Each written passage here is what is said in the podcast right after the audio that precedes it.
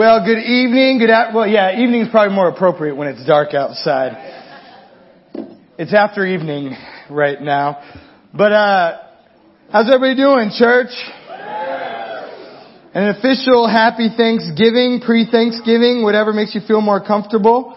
Uh, but we are officially, we are, we are smack dab in the middle of that holiday season now.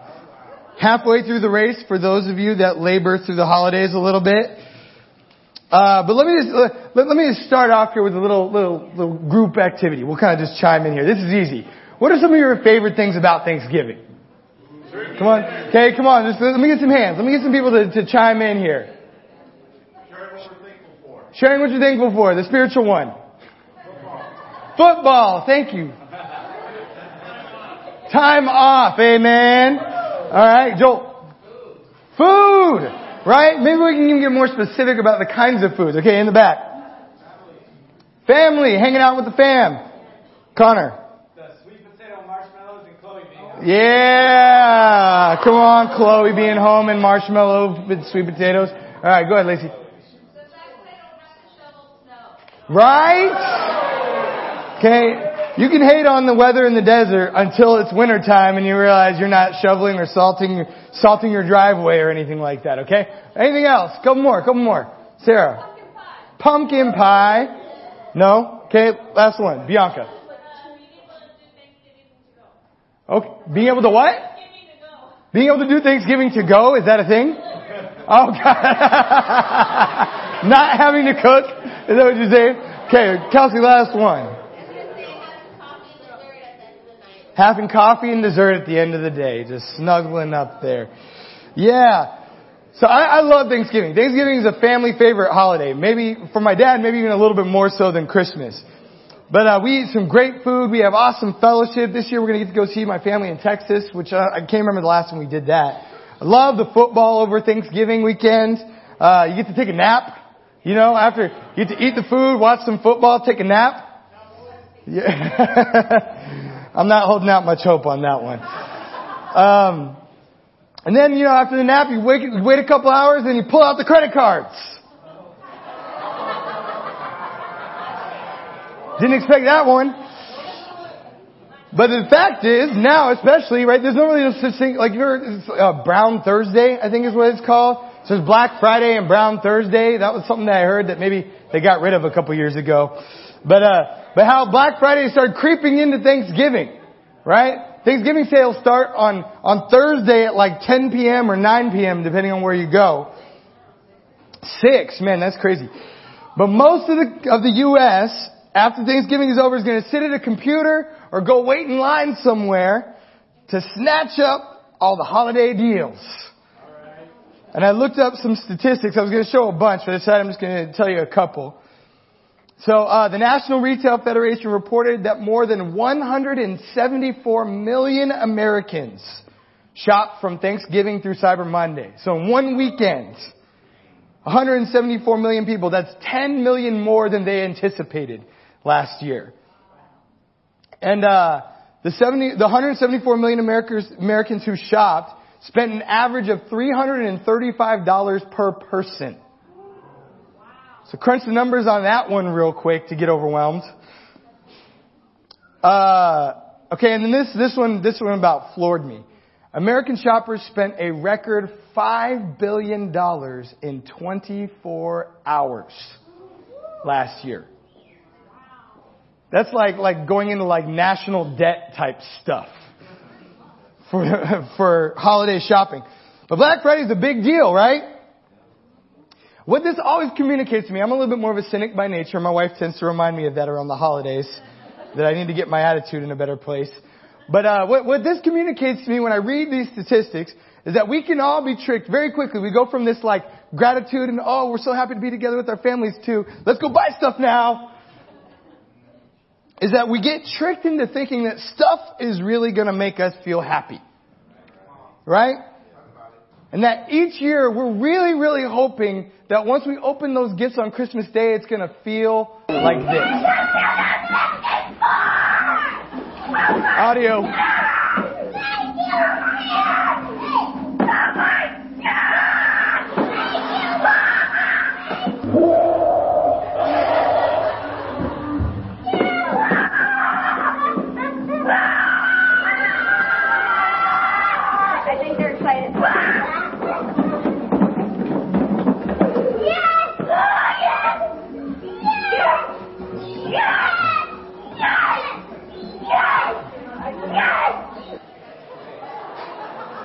Here's hoping your Christmas is like a third that exciting. If you have that good of a Christmas, you're, you're in some, you're in some special place right there.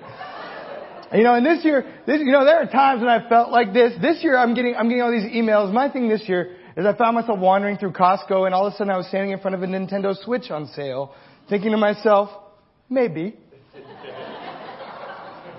or for those of you that know me, there's this great company that makes the best workout gear, Active Faith. And, uh, and I'm getting emails like every day now about their holiday sales. They've got some really cool polos, golfing polos for, for sale and man is it tempting. But the truth is, about a year or so goes by, we get this stuff, and what happens? Can any of you really remember much of what you got two years ago? Some of you, some of you maybe, if it's still, if it's a functional gift maybe, or if it's something like a car, I get that. But for the most part, we forget very quickly, even a year later, what we even got. Like I couldn't even, I was even, I was sitting down to think about it. What did I get for Christmas last year and could not come up with it. Whatever I got. And I want to show you a little video about what science says about happiness.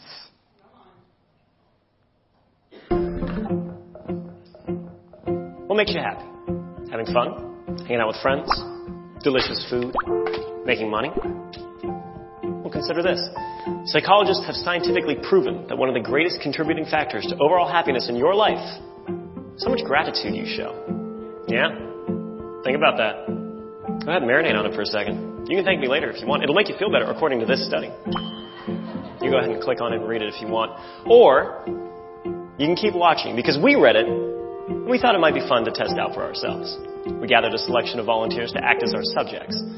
First, we gave them a test. They didn't know what we were looking for, but it gave us a pretty good idea of their current level of happiness. We asked them to close their eyes and think of somebody who was really influential in their life, somebody who did something really amazing or important for them. We had them write down as much as they could about why this person was so important.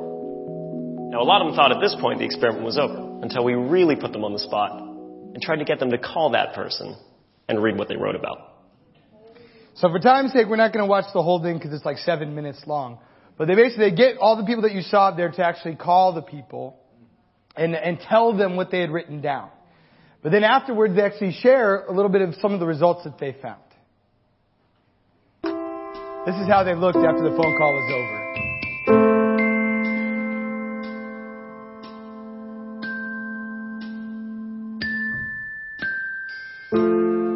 Before we let them go, we gave our subjects one more happiness test. Now we mixed up and rephrased the questions so they didn't know they were taking the same test twice. For those who took the time to actually write something down but couldn't make the phone call for whatever reason, we saw happiness increase between 2 and 4%. Good, but not exactly mind blowing. Now for those who actually picked up the phone and personally expressed their gratitude, we saw increases between 4 and 19%. So either way, expressing your gratitude will make you a happier person. But you want to know something really interesting? The person who experienced the biggest jump in happiness was the least happy person who walked in the door. What does that mean? That means if you're having a particularly tough time, trying this out will more likely have a greater impact on you. Trust me. I'm in a lab coat.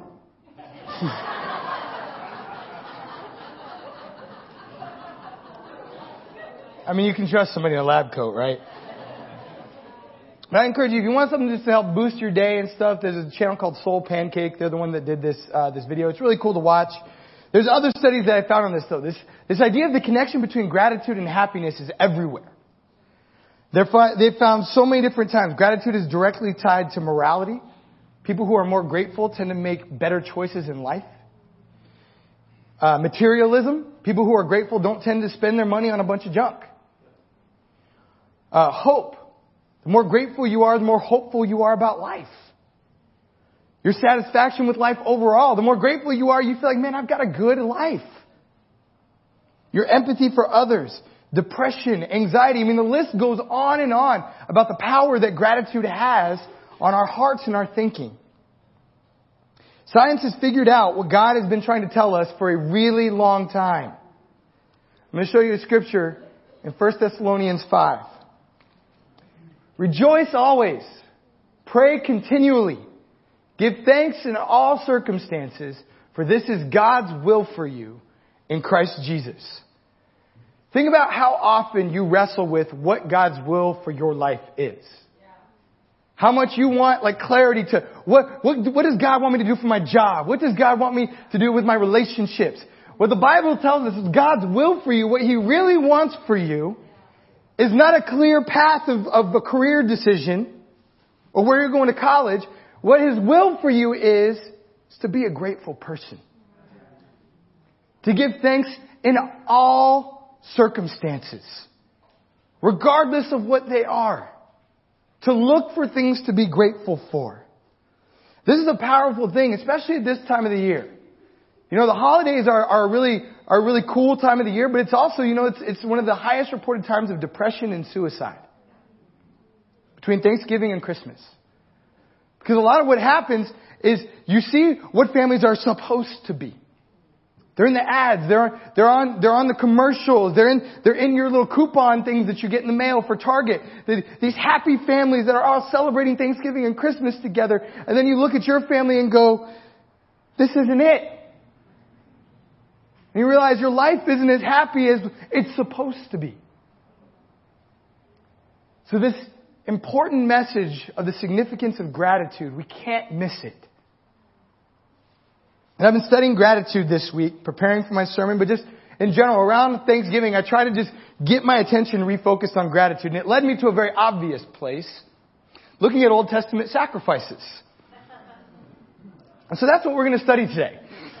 We're going to look at the book of Leviticus and talk about gratitude. And the question really for us in this is how and why did God want His people to offer certain sacrifices? And what does it mean for us today?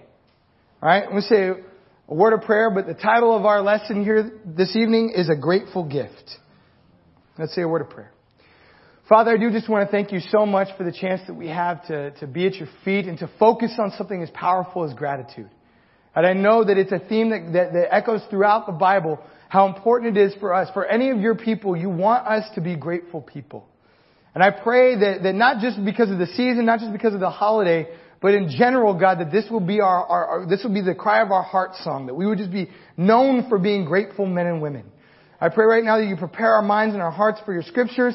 Please use me uh, as a vessel for your Holy Spirit to speak the truth. In your Son Jesus' name we pray. Amen. All right, so sacrifices. God put it in the heart of mankind, for all of us, that when you love something or you want to honor something, you will sacrifice for it. Going all the way even back to Genesis chapter 4 with Cain and Abel. And at this, at that point of the Bible, there's no instructions from God about what kind of sacrifices to offer, how to do it. He doesn't give any kind of command that this is what I want you to do. But yet at the same time, that's what they did. They offered sacrifices to God. And then, this has been true throughout history as well. Cultures all throughout history have been doing it. The Aztecs, the Greeks, the Hawaiians, the Egyptians. The Bible even tells us there's a pagan god that was worshipped by the Canaanites called Molech where they would sacrifice their own children out of an act of worship to their God. Pretty sick stuff. But this idea is basically that there's something in our DNA, the way God made us. God made us for worship, but worship does mean sacrifice. You think about even today, that even if it's not a literal, we're not sacrificing an animal, when you love something or you want to honor something, you sacrifice for it, don't you? You sacrifice money. You sacrifice time, energy, anything that you love or you feel is worthy of honor, you sacrifice to it in some way. Or for it in some way. But God commanded His people to offer sacrifices with a very specific purpose. And because we don't do it anymore, we're not bound to it in the same way in the New Testament, we can tend to dismiss this. Like, uh, how many of you guys have studied out the, look, the book of Leviticus this year? Yeah, there you go. Darren and, and Gabe, I would expect no less. But two of us. It's not like the book of Leviticus is something we spend a lot of time really digging into with God. But if we dismiss this, we can, mean, we, we can miss why God would even bother to tell his people that this is what I want from you. And even miss the connection about what does it mean for us today? Yeah. What do these sacrifices mean for us under the new covenant. In Colossians chapter 2, there's a really cool verse with this. Paul actually says, Therefore, do not let anyone judge you by what you eat or drink or with regard to a religious festival or a new moon celebration or a Sabbath day. These are a shadow of the things that were to come. The reality, however, is found in Christ. Is, these are powerful verses. What Paul is basically saying is that the stuff from the Old Testament, you can't say it doesn't matter. All of it was a foreshadowing. All of it was leading us to something that we get to experience now with Jesus. So even these sacrifices, these festivals, these feasts that God doesn't bind us to, there was something He was trying to tell us today. And there's five types of sacrifices that God commanded his, the Israelites to offer. I'm going to briefly run over them. Okay, there's the burnt offering, the grain offering, the fellowship offering, the sin offering, and the guilt offering. And they're called in, uh, they're called different things. If you go through the Old Testament, they're called different things at different times, but these are really the five main sacrifices that God said to, to make. We're not going to go through all of them. There, there's a lot of detail there. There's this fantastic book, if you want to get it, called From Shadow to Reality, that dives into the connection between these things in the New Testament. We're just going to look at a couple things here with this. But something to note with these things is you're kind of broken down into two categories. The first three are more voluntary offerings. They're not ones that God said you have to do this every month, every year, whatever. These are things I want you to do just basically out of the overflow of your heart. The other ones were mandatory. They were things that God said you must. If you want to honor me, if you want to be right before me, you must give these sacrifices. Right? But then it goes even a step further that the, the top three were more meant to be an expression of devotion. They're meant to be a way for you to show God your love, your honor, your worship, something that you want to especially esteem Him for, something that He's done for you. You, you would offer one of these three sacrifices depending on what, on, on what it was for. The other ones were for atonement. These are ones you are not right with God, and without these offerings, you cannot be right with God. Very, very different. They actually, when, when, the, when the Old Testament describes the top three, it describes them as an aroma pleasing to the Lord. Those are, the, those are the sacrifices that God just smells because, man, that just smells awesome because it's, it's strictly out of devotion to me. The other sacrifices were not an aroma pleasing to the Lord. They're an aroma representing your guilt.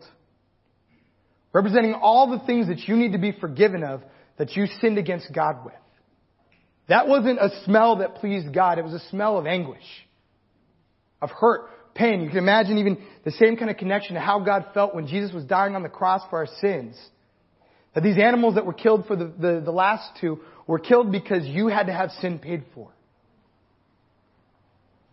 And the last way to kind of understand the difference between these is the top three were meant as an act of worship. And the bottom two made worship possible. That basically, if you didn't give the sin offering and the guilt offering, you couldn't give these. A way to kind of think about it is that the sin and guilt offering had to be done first in order to allow us the chance to be in the presence of God. That we're dirty because of our sin and we need to be cleansed before we can even show gratitude. Think about like a surgeon that's performing open heart surgery. Right? But before the open heart surgery, they went to go eat barbecue with their hands. And in the process, they were picking food up off the floor and putting it in their mouths. Now before you step foot, before they step foot in that operating room to help you out, they've got to be cleansed before they can even be in that kind of a presence. It's the same thing with God. Before you can be right with God, you have to be cleansed of your sin. Once you're cleansed, you have the opportunity to offer a special worship. But today we're going to look specifically at this fellowship offering. And this offering is very unique in its purpose. And I, I want you to stick with me. I know there's going to be some information being tossed out here with you. But if you stick with me along the ride, you'll see where the connection is here in all this. Alright? This offering is unique in its purpose and execution, and it has a really cool connection to Thanksgiving for us this week. There are three different types of fellowship offerings that the Bible describes. There's the vow offering, which the idea is, is, is you're making a commitment, a pledge to God for something that's about to happen. So picture, picture a pregnant mom saying, I'm going to give a vow offering to God because I know my child is going to be born soon. And I want to say thank you even ahead of time to God for what's coming and commit my child to them. That's like a vow offering. Alright? The second was a free will offering. This is the idea, just, just how it sounds. Just because you are grateful to God, just because you love God, you're just so fired up about your relationship with God, I just want to go offer this, this, this, this sacrifice to tell God how awesome He is. Alright, but the last one is the thank offering. And the thank offering we're actually going to dive a little bit deeper into in just a second. But I want to look, I want to look overall at what the Bible says about how to give a fellowship offering, and it'll tell us a little bit more about this. In Leviticus chapter 3, just follow along on the screen here. God gives very specific instructions on how we're supposed to make this, this free will voluntary fellowship offering. Okay? In verse 1, it says, if your offering is a fellowship offering, and you offer an animal from the herd, whether male or female, you're to present before the Lord, you are to present before the Lord an animal without defect. So it starts off by saying, if you're going to make this kind of offering to God, you better be deliberate in how you do it. God doesn't want you to grab somebody else's animal. He doesn't want you to grab the animal that's got a broken leg, it's missing a horn, teeth sticking out the side. He doesn't want the deformed, sickly animals. He says, I want you to be deliberate. You're to look through your flock, through your herds, and I want you to find me the, the best animals.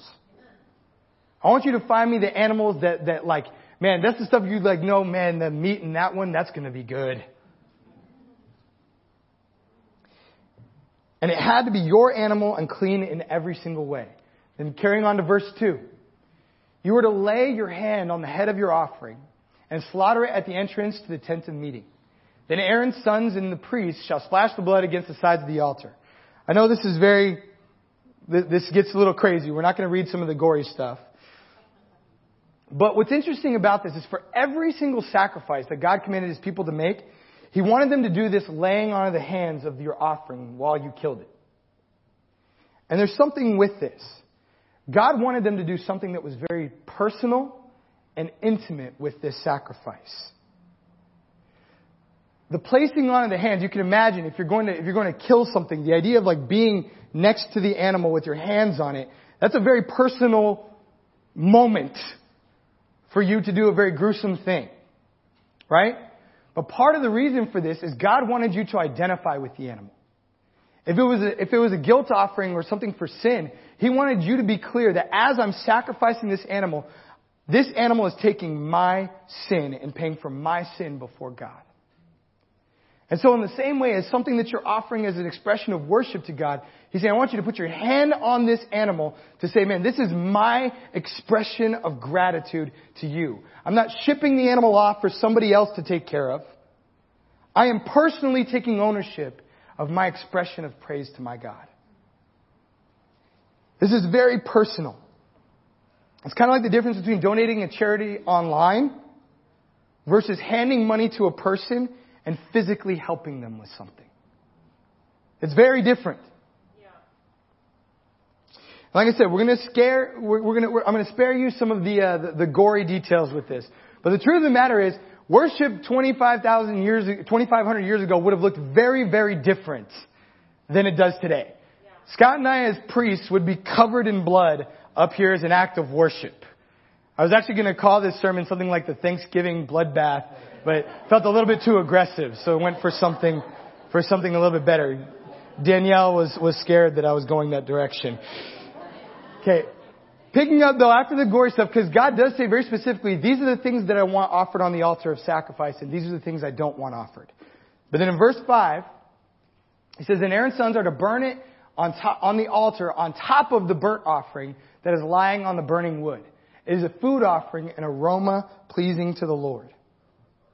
God gives very, gives very specific instructions that he want, the stuff that he wants burned for a sacrifice, it's interesting, he says, I want it burned on top of the burnt offering.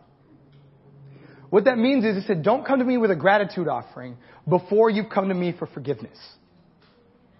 You come, you come to get cleansed. You come to get forgiven first and then tell me you're grateful.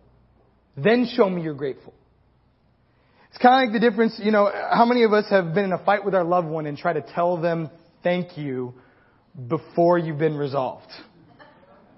The awkward sitting across the dinner table from each other when you know that you, you're still kind of in the fight.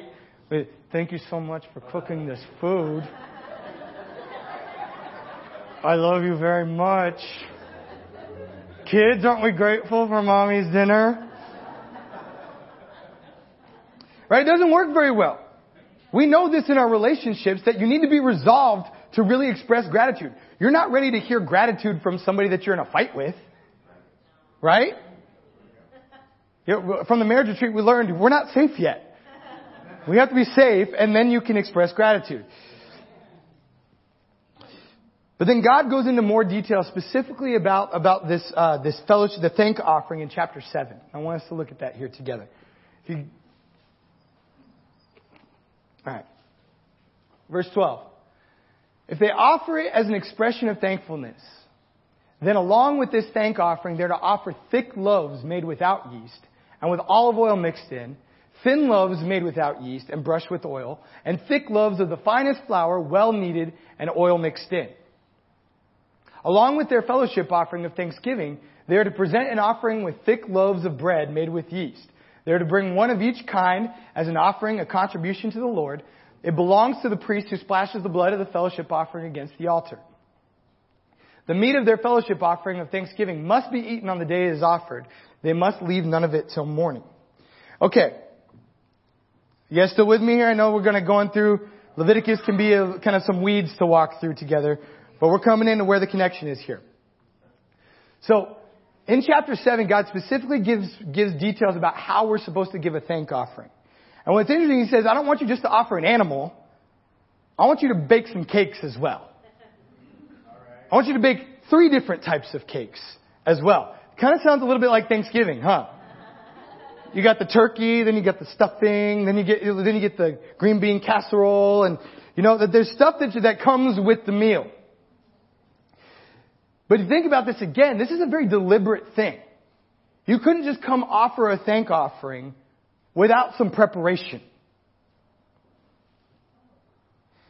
And in verse 15, God, God distinguishes something about this sacrifice that's different than the other ones.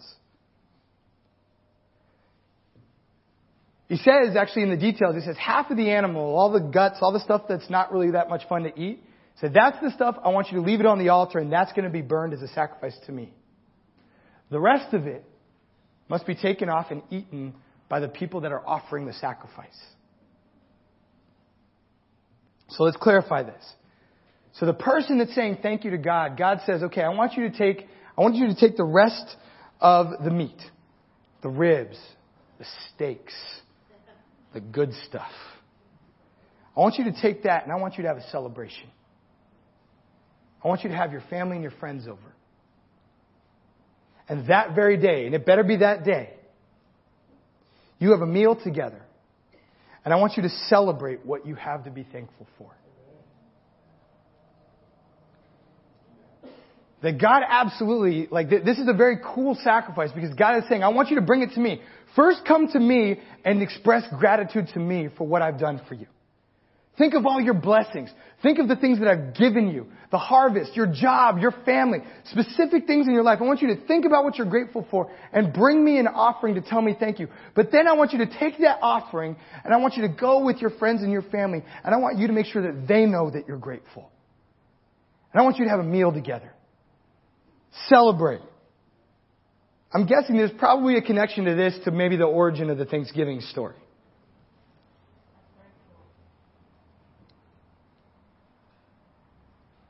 But what should we learn from this? What should we learn from this about the heart of, sacri- about the heart of this sacrifice from God? And I have some things I want us to look at here for a moment. The first thing that we can learn from this sacrifice is that first we have to dedicate ourselves to God. What God wants before you start giving stuff to Him is He wants to make sure that you're in a right place with Him says, don't just go up offering a bunch of thankful prayers if you know that you are not in a right relationship with me. Don't come to me bringing stuff, telling me that it's all good and how grateful you are. Make sure that we're resolved. Make sure that you're forgiven. And the grand picture of things is, man, make sure that your salvation is right with me. In the Old Testament, that meant, man, if you sinned, I mean, you can imagine what this was like in the Old Testament. If you sinned in a way that you knew was wrong, even, even unintentionally, so that, mean, that means you have to go out into your flock, look for an animal and say, to be right with God, I have to give something up. I have to kill an animal, my life, my way of making money, my way of food, to tell God how sorry I am and get my sin atoned for. What he cares most about is a restored relationship with us. Not just to offer stuff, not just to kill animals. That wasn't the point of this. So what does that look like for us today? Like I said, that means making sure that things are right with God. If there's sin that's been in your life that you know you've not talked about, that you know you've not confessed, get open. Get forgiveness. If you've not ever really studied the Bible to take your relationship with God seriously, man, you've got to do that. You've got to make sure that you're right and okay with God. That's what He wants more than anything. Number two, it's not mandatory. God didn't want this sacrifice to be so, He didn't want you to be thankful because you had to. That's good, right? You know, for the parents that are trying to teach your kids how to be grateful, it can be a little bit of a challenge. But God says, man, when you grow up, say, man, I want you to be grateful because you want to be grateful. Not because I wrote it in the book that that's what you had to do. I want you, when you feel like, man, God has blessed me, that's when I want you to express gratitude. And guess what? As we learned at the beginning, science tells us it's good for us. Yeah. When you're grateful, it's good for you. The next thing is, man, this sacrifice, God's heart, is, is He wanted it to be a fellowship experience. Gratitude is something that God meant for us to share with others. He doesn't want us just to necessarily be privately grateful. He wants us to be able to express our gratitude. He wants us to be able to even say it out loud to others. Man, I'm thankful for how God has used you in my life. Thank you for loving me the way that you have. He wants us to tell the people that are in our lives, our family members, our friends, the people that mean a lot to us, He wants us to tell them that we're grateful for them, but not only just that we're grateful, but why? Yeah. And have a party with it. You know, that's one of the things I love about Thanksgiving is it's a great chance just together for us to experience gratitude in a really cool way.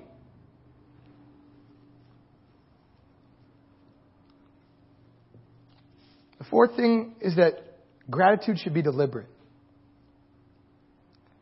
This sacrifice wasn't something you just stumbled on. You had to choose an animal. You had to make sure it was appropriate. Take it to the temple on top of baking all the cakes and the bread and to offer it in a very specific way. You know, there's something we got to remember about this. Gratitude is not an accident. Gratitude is not something you stumble on. Gratitude is something that is very, very deliberate.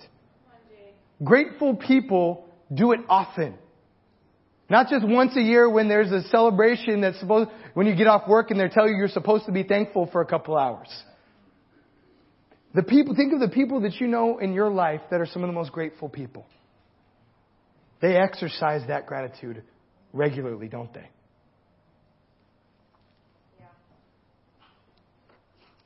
It's something we have to choose to give and something we have to choose to feel. Think about even how we express gratitude. We show people gratitude by, by telling them. By being willing to open your mouth and maybe even vulnerably, as if you watch that video yourself, uh, you know, at home, you can see, man, for some of these people, it seems like they maybe have never said this before in their life. It's a vulnerable thing to tell someone how grateful you are. But being willing to put yourself out there to say, man, you mean a lot to me and here's why. Serving people, that's a deliberate thing. You don't accidentally serve people. You gotta be deliberate about serving people. For the kids out there, your parents shouldn't just know that you're grateful. They should be shown and told. Amen? Amen? Can't go, oh yeah, my mom and dad know how much I love. No, no, no, no, no, no, no. Tell them. Use your lips. Alright, and the last thing about this, what we learn about gratitude is that there's a cost. God didn't want people to borrow animals from somebody else. He wanted them to offer their own. This is a cost. This is their way of having food. This is their way of making money. To express gratitude to God and to others would mean sacrificing your own well-being and time to bake cakes and choose an animal and make a feast. That's a heck of a day. Right? Yeah. Gratitude will cost you. Real gratitude costs you. When you give financially to God, there's a cost. To serve people inside the church, to serve in the church in any way, whether it be Kids Kingdom or the worship ministry or in the AV or the ushers, there's a cost. To be thoughtful, to be expressive, to tell people that you're grateful, there's a cost. There's a cost of vulnerability and consideration. God is meant for gratitude to be something that costs us something. Because things that are valuable cost you something. I want to bring this full circle. Back to the scripture we read at the beginning in 1 Thessalonians 5. Rejoice always. Pray continually. Give thanks in all circumstances. For this is God's will for you in Christ Jesus. You know, I read something interesting that suggested that really what we see Paul commanding us to do here in these scriptures are very, very strongly connected to what we read the purpose of the fellowship offering to be. To be something where we get to experience all these different things. Rejoicing with God over what He has done in our lives. Praying continually, verbally telling God how much He's done for you. Acknowledging that you're not here, the things you have, your life, it's not an accident. God has done all of it. It says give thanks in all circumstances. It doesn't matter how your day went. It doesn't matter how you feel about your life currently. Giving thanks is something you can do no matter what, but you have to be deliberate about it. He says, man, that, that's my will for your life. Let's forget for a moment the details of what's going to happen with your career and your future. That doesn't matter. If you have this stuff on straight, you're doing exactly what I made you to do.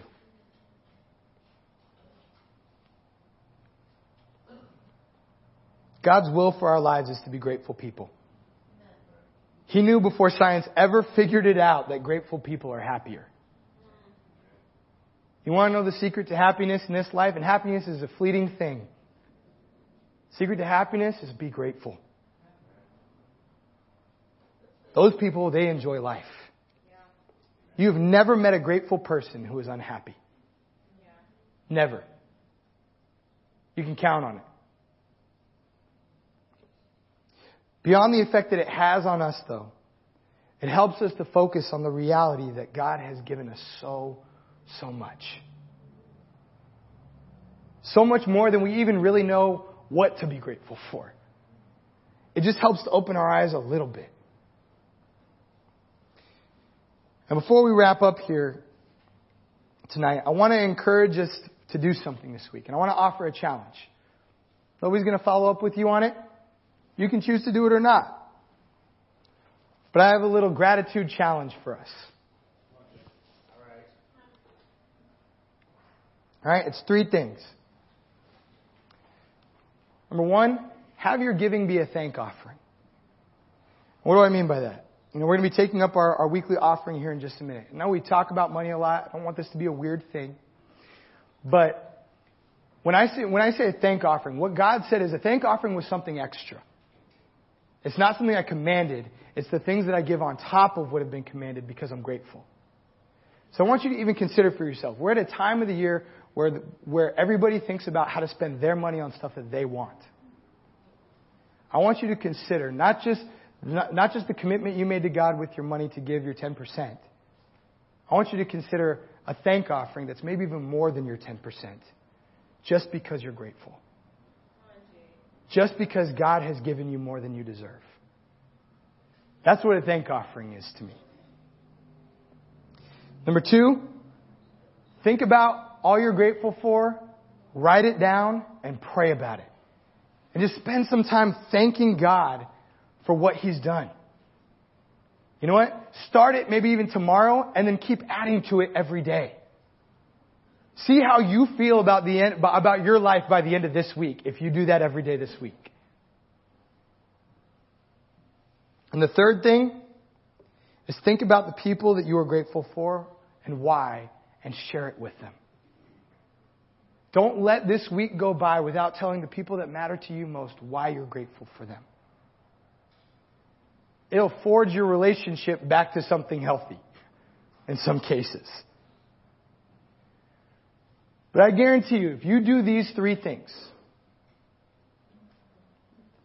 you will be in a very different place this time next week. Your attitude and perspective about your life will dramatically change. And we're going to take up our weekly offering here in just a moment.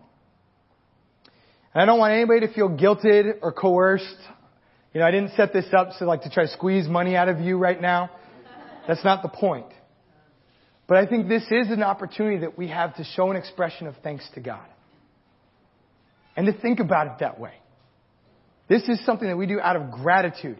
Yes, that there's a commitment element to this, but this is something that I do out of gratitude to God because of all that He's given to me. Amen. We're going to say a word of prayer and then we're going to take up our offering. Father, I just really want to thank you so much for this day. So grateful for gratitude. For how much it changes our hearts, it changes our lives. God, that it, it changes our perspective about you, about the circumstances that we're in. And Father, I pray for all of our hearts as men and women that God, the thank offerings, they didn't stop when Jesus came to earth.